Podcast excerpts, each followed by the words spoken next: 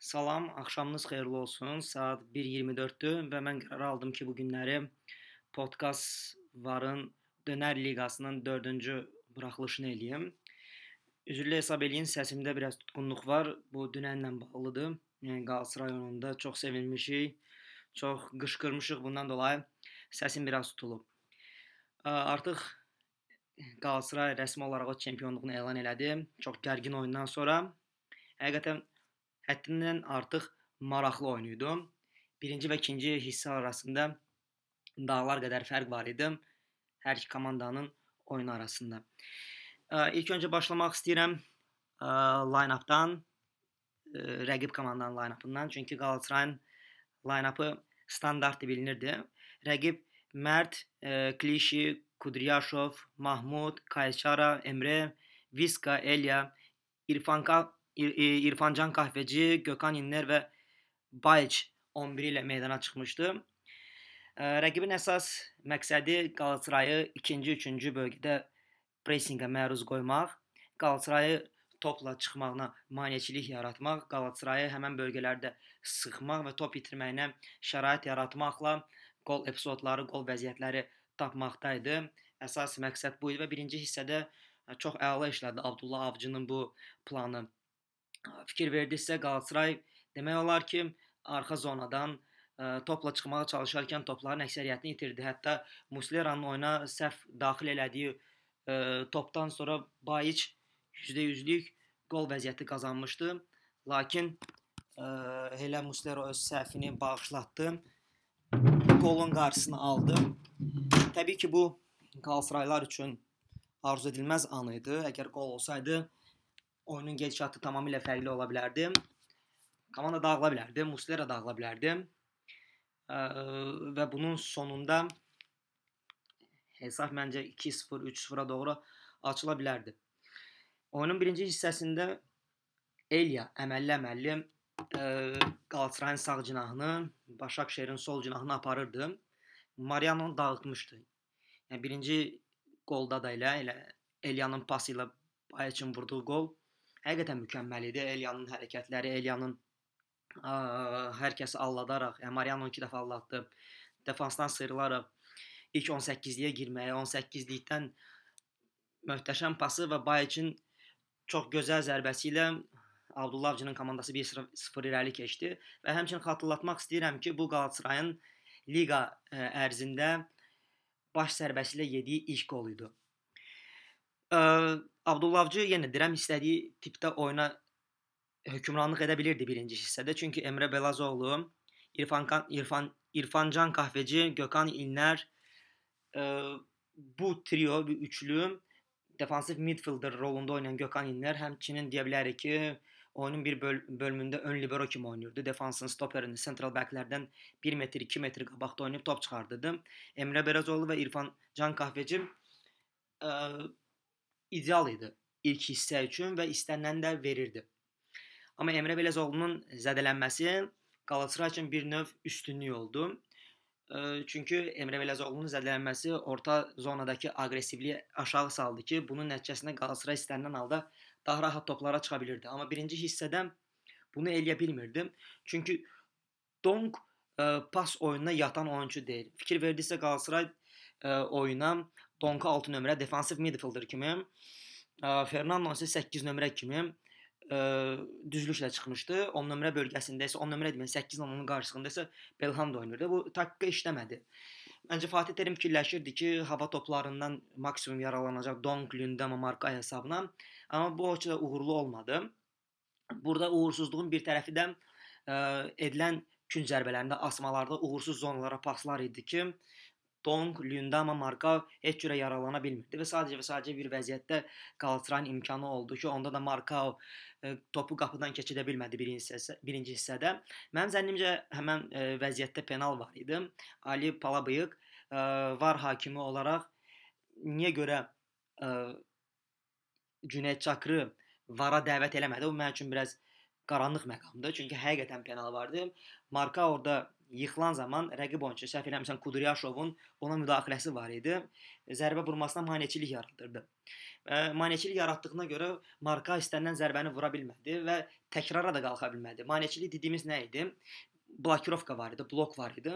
Ayağı ilə blok olduğuna görə Marka istənilən tərzdə zərbəni vura bilmədi. Nə isə sözümün canı ondan ibarətdir ki, Qalatasaray birinci hissədə ümumiyyətlə istədiyi oyunu oynaya bilmirdi. Qapıya da düzəməli zərbəsi yox idi. Sadəcə bu kün zərbəsindən 1-2 vəziyyət tapdı. Fernandonun kəllə zərbəsi idi və həmçinin Markanın bu vəziyyəti Qalatasaray üçün ilk e, yarının demək olar ki, qısa icmalı idi. Amma ikinci yarıda etibarən mən özüm Twitterdə də yazmışdım. Qalatasarayın ehtiyacı olan Selçukdur və Linnes idi. Niyə görə Selçuk pas trafikində, pas oyununda Qalatasaray üçün əməlli-əməli açar oyunçudur belə tərz oyunda. Çünki Abdullah Avcının komandası 1-0 qalib gəldiyi ə, ərəfədə bu gözlənilir idi ki, ə, defansa daha yaxın oynasın defans oyunu oynasın, ilk 18-liyi zonanı qorusun ki, ikinci hissəyə də belə başladılar. Amma Səlçukun oyununa girməyi Qalatasaray üçün həqiqətən çox böyük üstünlük oldu. Ola bilər ki, azarkeşlər və digər oyuna baxanlar bunu hiss edə bilmirdi, amma Qalatasaray yumşaldı. Çünki Qalatasaray həmin müddətdə birinci hissədə 45 dəqiqə ərzində çox sərt idi. Çünki Qalatasarayda topu apara biləcək heç bir oyunçu yox idi və Markanın hesabına çıxmağa çalışırdılar. Bu da əslində qalsa çox böyük riskdir. Niyə görə? Çünki Markal central backdir. O ayağına topu aldıqda irəliyə doğru çıxırsa, hər hansı bir pas səhvi potensial təhlükənin yaranmasına səbəb ola bilər. Yox əgər Qalatasarayda 6 nömrə, 8 nömrə lazımi oyunu oynayırsa, struktur paslar verə bilirsə, bu zaman Qalatasaray üçün çox rahatçılıq olur. Məsəl üçün Səlçukun oyuna girməyi ilə Fernando öz ənənəvi traditional positionına keçdi ki, bu 6 nömrə idi. O daima adam DMF olaraq 6 nömrədə oynayır və 6 nömrədə də çox mükəmməl oynayır. Onun yeri oradır. 8 nömrədə Səlçuk oynadı. Bu bir növ Qalatasarayın bu hardasa 6-7 il əvvəlki Fatih Terim ə, taktikası idi. Fernando Melo və Səlcuq taktikası idi ki, bu zaman Səlcuqun ə, yararlılıq əmsalı da artmağa başlayır. Top paylama qabiliyyəti o qədər yüksəkdir ki, adamın, yəni oyunu görmək qabiliyyəti çox yuxarıdır və lazım olan yerdə lazım pasları ata bilər. Və ortalıq yumşaldığına görə Qalatasaray istədiyi təzyiq qura bildi. Təbii ki, Qalatasarayın ə, ikinci hissənin başında qolu tapmağı, Fequlinin möhtəşəm qolu oyunun tamamilə açılmağına səbəb oldu. Niyə görə? bu ilk dəqiqədə vurulan qol, ikinci 46-cı dəqiqə, 47-ci dəqiqədə vurulan qol emosional partlayışa da səbəb oldu. Emosional partlayış o idi ki, azarkeş dəstəni tam olaraq arxasına aldı. Və ondan sonra inanılmaz bir pressing başladı. Bu mənim zənnimcə Qalatasaray oyunlarında axırıncı və Çempionlar Liqasında Qalatasaray Real Madridə qarşı oyunda görmüşük üçlükdə. Və daha sonra biz bunu görmüşük Mersin oyununda və Orduspor oyununda. Yəni biz ümumi toplasaq bir neçə ərzində Qalatasaray ikinci hissəyə başlayıb 15-20 dəqiqə ərzində mükəmməl pressinq eləyib effektiv olduğu bütün dəqiqələri yığsaq, yəni sadəcə bu oyunları yığışdıra bilərik. Orduspor oyunu, Mersin İdman Yurdu, Qalatasaray Real Madrid və Qalatasaray Başakşehir. Və Başakşehir ola bilər çox təcrübəli oyunçulardan qurulsun, amma o pressinqə dözə bilmədi və necə deyək, tökezlədi də. Tökezlədikdən sonra da Qalatasaray ardarda 3 qol daha da tapdı və bunlardan ikisi offside idi. Birində isə e, Onyekuru'nun vəziyyəti idi. Onyekuru'da indi bir şey aydınlıq gətirmək istəyirəm. Əgər Kudryashov orada müdaxilə etməsəydi, top Onyekuru'ya gəlsəydi, offside idi və yaxud Kudryashov topa dəysəydi top, Onyekuru'ya gəlsəydi, yenə offside idi. Amma UEFA-nın e, İFAB-ın yeni qərarlarına əsasən, əgər bir oyunçu offside-dadsa, onun qarşısındakı oyunçu topla oynayırsa, həmin topla oynamadan sonra top ofsayddakı oyunçuya gəlirsə, bu ofsayd sayılmır. Yəni o aktiv ofsaydı pozur, ümumiyyətlə e, ofsaydı pozur və bunun nəticəsində zəmin yaranır ki, adam ofsayddadır və lazımi qola vurur. E, mənim zənnimcə Qalatasarayın Jagne pozisiyasında da mənə elə gəlir ki, faul yox idi. Çünki adam maksimum olaraq öz əlini yığmağa çalışmışdı. Əlini yığdığından dolayı ə, e, müdaxilə elədi yəni top dəydi və ondan sonra oyunun axışında növbəti qol gəlmiş. Nəysə, nəticə etibarilə Qalatasaray e, ikinci hissənin 20 dəqiqəsində lazımi oyunu oynadı və çempion kimi, winner kimi oynadı. Fatih Terimin istədiyi pressingli oyunu tətbiq elədi və bunun nəticəsində 2-1lik haqlı qalibiyyəti aldı. Və bundan sonra Qalatasaray başladı haqlı olaraq müdafiəni fikirləşməyə. Çünki ə, rəqib də İrfancan Kahvecini çıxartdı. Həmçinin mən burada bir şey demək istəyirəm. İrfancan İrfancanı nə üçün çıxartdı? Bu mən biraz ə, qaranlıq qaldı həmçinin. Niyə görə İrfanın çıxmasından sonra ə, ümumiyyətlə hücumla yarım e, hücumla yarım müdafiə arasında Abdullah Avcı'nın komandasında bir boşluq əmələ gəldi. Komanda hücumu topla təmin eləmək qabiliyyətini demək olar ki, itirdi. Bu buna görə mən həmçinin Nagatomo-nu da təbrik etmək istəyirəm. Çünki Nagatomo liqanın ən yaxşı ə, right ə, forward deyim ya və yaxud sağ açıq yarım müdafiəçisi mi deyim, Viskanın qarşısını çox effektiv surətdə aldı. Nagatomo çox sürətlidir, Viska da həmçinin sürətlidir, amma Viskaya göz açdırmadı adam. Və buna görə mən Nagatomonu təbrik istəyirəm. İrfanın çıxmağı, e, Nagatomonun Viskanı effektiv vəziyyətə gətirməyindən sonra ümumiyyətlə Başakşehirin oyununda bir dəhşət boşluq yarandı və onlar çalışırdılar topu aparıb 3-cü bölgədə salsınlar, amma ikinci bölgədə başladılar itirməyə. Və ona görə oyun e, deyə bilərik ki, ortada getməyə başladı Qalatasarayın 2-1lik qələbətindən sonra. Robinho girdi, Adebayor girəndən sonra e, Qalatasaraylı Fatih Terim o da taktik gediş eləyib Fegulini çıxartdı çünki Feguli yorulmuşdu və Martin Lines e, Mariano dəstək verməli idi. Feguli artıq həmən get-gəlləri eləyə bilmirdi. Çünki qarşısında hardasa 60 metrlik bir məsafə var idi. Çünki Fequli e, çox böyük əzmkarlıq göstərmişdi həmən oyunda. Yorğun idi. Və Linesin salma məqsədi ondan ibarət idi ki, Marianoya tam olaraq dəstək versin. Bundan savayı olaraq mən həqiqətən də oyun periodunda mənə əyləşənlərə bildirdim ki, Qalatasarayın eləməli olduğu digər bir məsələ beşli müdafiəyə keçməkdir. Mən beşli müdafiə ilə üçlü müdafiənin indi mən sizə fərqini izah eləyəcəm. Beşli müdafiəyə keçməlidir. Buna görə Jagneni mütləq çıxartmalıdır ki, Jagneni çıxarıb Semihi saldı. Beşli müdafiə ilə üçlü müdafiə arasında fərq var. Beşli müdafiə hesabı qorumaq üçün atılan addımdır. Üçlü müdafiə deyil. Yəni Semihi almaqla Qalatasaray üçlü müdafiəyə keçmədi. 3-5-2 ə, rəqib meydanına oyunu yıxmaq, rəqib meydanında pressinqli oynamaq üçün tətbiq edilən formationdur. Amma beşli müdafiə tam fərqli. Beşli müdafiə hesabı qorunması üçün atılan addımdır ki, səhv eləmirəmsə Qalatasaray bunu Kadıköydəki çempionluqda da eləmişdi. Beşli müdafiəyə keçmişdi.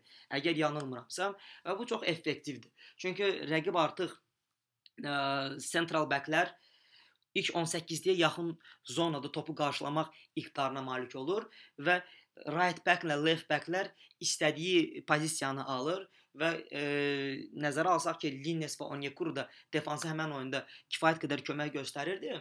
Qalatasaray istədiyi müdafiəni qura bildi. Yəni demək olar ki, 20 qalan 20-25 dəqiqə ərzində Avcının komandası topa bəlkə də statistik olaraq daha çox nəzarət edə bilərdi, amma effektiv idimi? Xeyr, deyildi. Çünki Qalatasaray bütün boş zonları bağlamışdı. Kompaktness var. Qalatasaray onu ə, çox dar formada oynamağa başladı bu beşli müdafiə hesabına və burada təbii ki biz Fernandonun mükəmməl ə, beynini, oyununu heç də görməzdən gələ bilmərik. Və həmçinin Belhanda da həqiqətən bu oyunda çox kömək oldu. Ola bilər azarkeşlər effektiv görməyə bilərlər onu, amma Belhandanın ə, əzmkarlığı, Belhandanın oynamağı mənim üçün çox xoş oldu. Çünki Belhandanı ən çox tənqid edən adamlardan biri mənəm. Amma Selçuqa da bir söz demək lazımdırsa Səlcuq Qalatasaray ə, əfsanələri sırasına girib və çox yaxşı top paylamaq qabiliyyətinə malik idi. Markao həmçinin çox mükəmməl müdaxilələri ilə yadda qaldı mən oyunda. Başakşehirin mənfilərinə gəldikdə isə Başakşehirdə mən əvvəlcədən də bildirirdim. Mən çox-çox əvvəlcədən bildirirəm ki, Başakşehir xal itirməyə məhkumdur. Başakşehir çempion ola bilməyəcək. Başakşehirdə zədəlilər var. Başakşehirdə yaş ortalaması çox yuxarıdır. Başakşehirin central backləri heç də əsas e, central backlər deyil. Çünki Mahmudla Kudryashov əsas heyətin oyunçuları. Əsas heyətin Mahmud əsas heyətin oyunçusudur, amma əsas central back deyil. Kudryashov da həmçinin əsas central back deyil. Onlar məcburiyyətdən ə, alternativ olaraq oynadılan oyunçudur və onların rotasiyasının çox dar olduğunu nəzərə alsaq, ə, yaş ortalamasının yuxarı olduğunu nəzərə alsaq, bu gedişatda onların xal itirəcəyi mənə çox məlum idi. Qalatasaray 11 xallıq fərq yaranan ərəfədə də 8 xala düşdüyü ərəfədə də mən bunu iddia eləyirdim ki, Başakşehir xal itirməyə məhkumdur. Havaların isti keçməsi, havaların isinməsi yaş ortalaması yuxarı olan komanda üçün çox mənfidir. Çünki ə, fiziki göstəricilər getdikcə ə, bu kimi komandalarda aşağı düşür. Amma Qalatasarayda isə bu tam əksinə davam eləməyə başladı. Niyə görə Qalatasarayın yaş ortalaması yuxarıdır və Qalatasarayın ə, Bartel Bar Alberto Bartelli kimi ə, bir kondisioner koçu var. Bunun olmağı çox müsbətdir. Çünki Qalatasaray ikinci dövrənin başında həmin adamı gətirmişdi kampa və ondan sonra Qalatasaray e, oyunçuları sizlə vari olaraq öz fiziki e, duruşlarını, fiziki stabilliyini yavaş-yavaş artırmağa başladı. Bu hər oyunda da hiss olunmağa başlayırdı. Birinci dövrədə 60-cı dəqiqədən sonra sönən komanda var idisə, ikinci e, ikinci dövrədə Galatasaray artıq 70-lər, 80-lər, 80-lərdən sonrakı periodu 90-ları belə oynamağa bacarır ki, bu həmən ə, fiziki məşqçinin Qalatasaraylı oyunçulara qatdığı bir əlavədir. Galatasaray çempion oldu. Galatasaray bundan əvvəl kuboku da qazanmışdı. Kubokdakı oyunu mənim zənnimcə heç də ürək açan deyildi. Həmçinin bu final oyunun birinci hissəsində, amma ikinci hissədəki oyun çox mükəmməl idi. İndi Qalatasarayın qarşısında qalan məsələ Super Cup-dır. Mən açığı indi gözləyirəm Qalatasarayda bəzi oyunçular göndərilsin. Jagne'nin satılmağını gözləyirəm, bəlkə Belhanda da satılar.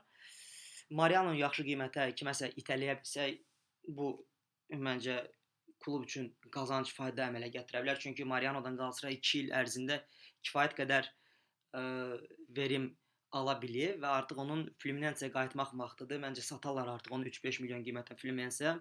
Jagne ilə Belhandanı da ərəblərə satmaq üçün artıq kafi və zəruri ortam yaranıb belə düşünürəm. Qalatasaray çempionluğunu qoyaq bir kənara. Həmən ə, həftənin digər maraqlı oyunu barəsində danışmaq lazım olar ki, Trabzonspor Beşiktaş oyunu idi ki, Trabzonsporda bu gənclərin Abdülkadirin, Yusuf Yazıcının mükəmməl oyunu nəyə deyirsən dəyər. Adam Abdülkadirin ikinci e, birinci qoldakı pası həqiqətən sənət əsəridir. Mən fikirləşirəm ki, ə, e, bir il sonra Abdülkadirim Avropanın top 5 liqasında, top 5 liqasının ən elit komandalarından birində görə bilərik. Niyə görə Abdülkadirin vision çox möhtəşəmdir. Adam o yaşda, o gənclikdə topu alıb 60 metr, 70 metr irəli apara bilirsə, çox ideal demək. Yəni Beşiktaşla oyunda səhv eləmirəmsə 57 metr 20 santı ə, civarında top daşıyıb Novaka assist elədi. Bu həqiqətən izləməyə dəyər bir an idi. Çox mükəmməl idi. Bunun qarşılığında ə, Şenol Güneş də dəyişiklik eləmişdi. Kagavanı salmışdı və Kagavadan istədiyi verimliliyi ala bildi məncə. Çünki Kagava gol vurdu. Amma ikinci golda Trabzonun vurduğu ikinci golda isə Kagava topu itirən tərəf idi. Və bundan sonra Yusuf Yazıcının həqiqətən liqanın sezonun ən möhtəşəm qollarından birini vurduğunun şahidi olduq. Burada Kariusun səhvi var idi. Məncə var idi. Karius iki əli ilə topa getməli deyildi. Tərs əli ilə həmin topu çıxarda bilərdi, amma o ani qərardır, ani refleksdir. Buna görə qınaya bilmərik. Okay, səhvdir, amma qınamıram. Niyə görə? Çünki ani qərardır, o qərarı almalıdır. Həmin qərar aldı və qolla nəticələndi. Mən fikirləşirdim ki, e, Beşiktaş Trabzon oyununda məğlub olmaz. Məğlub olmayıb, ən azından ikincilik ə, e, şanslarını son oyuna qədər daşıya bilərdi, amma məncə artıq məncə yox, artıq statistik olaraq, riyazi olaraq onların ikincilik şansı qalmadı.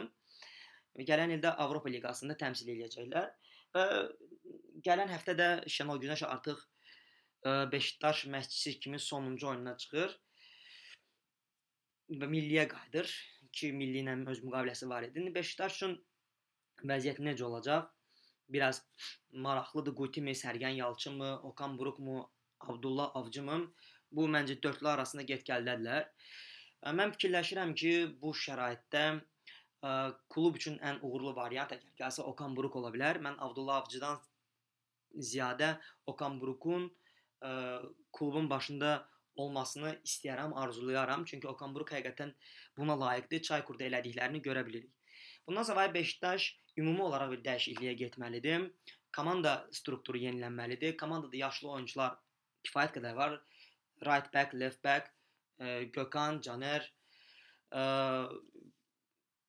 Gary Medel, Atiba Hutchinson, Quaresma bu kimi ə, Lens kimi oyunçular məncə artıq yenilənməyə möhtacdır. Komanda dəyişməlidir. Komanda gəncləşdirilməlidir ki, irəliləyən dövrlərdə daha aşağı maliyyə hesabına klubu saxlayıb uğurlu ə, çıxış eləyə bilsinlər. Ki e, yenə mali vəziyyətə qayıdırıq. Türk klublarının yenə deyirəm mali vəziyyətləri çox biabırçıdır, çox ağırdır. Qalatasaray nisbətən indi düzəltdi, çünki 1 milyard TL-yə yaxın artıq öz kassasına pul daxil eləmiş görünür. Amma digər klubların vəziyyəti həqiqətən ə, ağırdır. Buna həmçinin Fənər də daxildir, buna həmçinin Beşiktaş da daxildir, Trabzon da daxildir ki, Trabzonun financial fair play-dən dolayı başının dərddə olduğunu çox yaxşı bilirik. Klub indi cəza ilə üzbə-üzdür, üzə üzdür. Çox maraqlıdır. İndi Trabzona financial fair play-yə görə UEFA nə cəzası verəcək? Mənim zənnimcə UEFA-nın verəcəyi cəza transfer cəzası olar. Avropadan men olmaz, Avropadan ban olmaz. Bir dönəm, bir il və yaxud bir yarım il ərzində Trabzonun transfer ə, cəzası alacaq. Trabzon bu ərəfədə nə etməlidir? Trabzon eləyə biləcəyi əsas məsələ gəncləri ən azı bu 1 il ərzində özündə saxlamaqdır. Və bundan savayı olaraq ə, Karamana, Ünal Karamana şansı verib arxasında dayanmaqdır. Nəzərə alsaq ki, Beşiktaş əgər bütün heyətini dəyişəcək, Fənərbağçə isə mali vəziyyətinə görə çox da yaxşı transferlər eləməyəcək. Mənim zənnimcə budur. Əgər gözlərini bağlayıb financial fair play qarşısını alıb uğurlu transferlər eləməyə çalışır, başqa məsələ. Beşiktaş və Fənərbağçə reallıqlarını nəzərə alsaq, ə, mən belə fikirləşirəm ki, növbəti illərdə Qalatasaraya çətinlik yarada biləcək əsas klub elə Trabzonspor olacaq. Ki Başakşehir də çətindir, amma Başakşehirdəki yaş ortalaması yenə yuxarıdır və onlarda winnerlıq yoxdur və son dövrənin 25-26-cı həftədən sonrakı dövrlərdə stresi qəbul edə bilmirlər, götürə bilmədiklərinə görə onları Qalatasaray o qədər də ciddi rəqib saymayacağam gələn il. Sözümün canı ondan ibarətdir ki, əgər Karamana yetərincə şans verilsə, ki, azarkeş arxasında dayansa və öz gənclərini əlində saxlaya bilsə, xüsusən İbrahim, e, üzr istəyirəm. Abdülkadir ilə Yusuf Yazıcını öz əlində saxlaya bilsə, Trabzonspor ə, e, rəqibləri üçün çox potensial təhlükə. Rəqibləri deyəndə ki, əsas rəqibi Qalatasaray olacaq ki, Qalatasaray üçün çox ə, e, böyük təhlükəyə çevriləcək. Ki məncə də belə davam eləməlidirlər. Mən biraz qırıq-qırıq danışıram, topikdən topik heç vaxt yazmıram. Ona görə Qalatasaray Başakşehir oyunundan sonrakı periodda Abdullah Avcının açıqlamalarına biraz değinmək istəyirəm. O bildirir ki, Fatih Terim əgər vurubsa, axıra qədər davam eləsin, okey. Və ardında bildirir ki, 40 illik teatrdır, davam eləyir. Buna da okey deyirəm, buna da bir sözüm yoxdur. Ə, Türk futbolunda belə şeylərə yer verilməməlidir kimi bir ifadəsi var Abdullah Avcının, amma Abdullah Avcıya demək lazımdır ki, qardaşımsan Soxuçu və çox yox 1 il əvvəl, il yarım əvvəl sənin komandan takım otobüsündən, ə, komanda avtobusundan düşüb jurnalistlərin üzərinə hücum eləyib onları döymüş adamdılar. Əgər sən belə götdü başlı adam olsaydın, xarakterli insan olsaydın, lazımi cəzanı klub içərisində verər, ondan sonra danışardın. Əgər sən bunları eləmirsənsə, Fatih Terim haqqında belə atıb tutursansa, okey. Yəni Fatih Terim hamıya məlumdur. Adam ə, birinci fanatdır. İkinci Qalatasarayda çalışdığı, oynadığı oyuncu dövründə belə idarə heyətində olan insanları döyməkdən tut, hakimə qədər hamısını döyüb. Yəni bunun xarakteri məlumdur. Ki əgər sən bir fərqli çıxış, fərqli option, fərqli opinion ortalığa qoymaq istəyirsənsə, ilk öncə özündən başlamalısan ki, sənin klubunun oyunçuları sənin klubunda oynayan oyunçular hakim, jurnalist, döymüş insanlardır və sən burada heç bir cəzanı verməmisən. Ki əgər heç bir cəza verməmisənsə, soxmalısan içə və danışmamalısan. Yeri gələndə ə, Fatih Terimin ümumi stajını götürsə, ümumi təcrübəsini götürsə, Türkiyədəki bütün futbol insanlarını yığsan, onun təcrübəsinin yarısı qədər eləmir. Amma ki adam aqressivdir, adam ə, belə hərəkətlərə yol verir. Düzdürmü? Xeyr, düz deyil. Amma yol verir. Türkiyədə bu var. Türkiyədə bu olub, davam edəcək. Bunun qarşısı alınmayacaq. Bu birbaşa olaraq hökumətə bağlı olan məsələlərdir. E, rejim necədirsə, futbola da sirayət eləyir, futbolda da özünü göstərir. Biz burada ədalətdən danışa bilmərik heç bir klub üçün. Əgər səhv qərar varsa, əgər aşırı sevinc varsa, Fatih Terim də öz etirazını Fatih Terim də öz aqressiyasını ortalığa qoyur ki, mən belə fikirləşirəm ki, bunlar planlaşdırılmış şəkildə idi Fatih Terim tərəfindən. Çünki Fatih Terim xaos oyununu çox sevir və bundan dolayı bu kimi addımlara yol verir. çox olub. Yəni Qalatasaray tarixinə fikir versəz, yəni gedib Beşiktaşa 6 dənə vurduğu 90-cı illərdəki oyunu da nəzərə alsaq görə bilərik ki, Fatih Terim belə xaos oyununu, xaos ortamını dəhşətli dərəcədə sevir. Yəni sözümün canı ondan ibarətdir ki, əgər ə, kimdəsə qüsur arıqlamağa çalışırlarsa, Abdullah Avcı çönüb 1 il, il yarımlıq keçmişinə baxa bilər. Daha sonra bəziləri vurğulayır ki, Qalatasaray ə, xarici güclər hesabına dəstək alır. Xarici güc dediyimiz kimdir? MHK, TFF, bəzən FET olur bu məsələlər.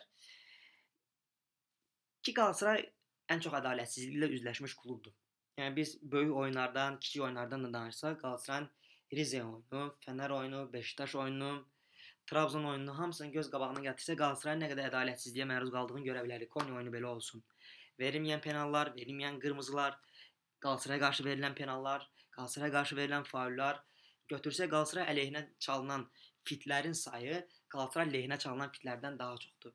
Ki rəqib əzarkeşləri əgər bunu danışmayım, Qalatasarayın vaxtındakı etirazlarına ağlamaq deyirdisə, biz zəhmət indi içlərinə soxub Qalatasarayın çempionluq qeyd eləməyinə maneçilik öyrətməsinə, çünki ürək bulandırıcı şəkildə etirazlar eləməyə başlayırlar. Əgər Qalatasarayın haqqı olan penal verilirsə, Qalatasaray ağladı və penal verildi kimi absurd fikirlər səsləndirmək heç də yaxşı deyil, qıraqdan iyrənc görsənir. Amma Qalatasaraya qarşı haqsızlıq olanda ə, içlərindən tikan çıxırmış kimi sevinənlər bu dəqiqə içlərinə soxub öz klublarının vəziyyətinə baxa bilərlər. Çünki klubları bəziləri 12-ci yerdə gedir, bəziləri Çempionlar Liqası görmür. Hə bu kimi biabırçı vəziyyətlə üzləşirlər. Ə, nəysə, mən ümid edirəm ki, indi biz podkastların ümumi çıxışında, ümumi ə, yekun tədbirində yer alacağıq. Ümid edirəm Fərdindən Ayxan belə bir gediş eləyərlər və məni də çağırırlar, ümumi topik qoyarlar, bunlar ətrafında müzakirə edərik.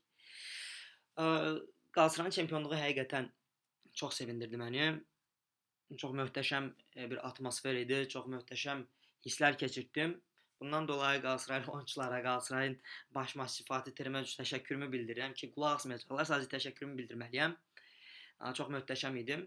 İndi ümid edirəm Çempionlar Liqasında ə, yenə öz səviyyəsində olan klublarla düşər və lazımi nəticəni alıb ən azından növbəti mərhələyə keçərlər. Çünki bu maddi baxımdan da Qalatasaray üçün çox əhəmilidir.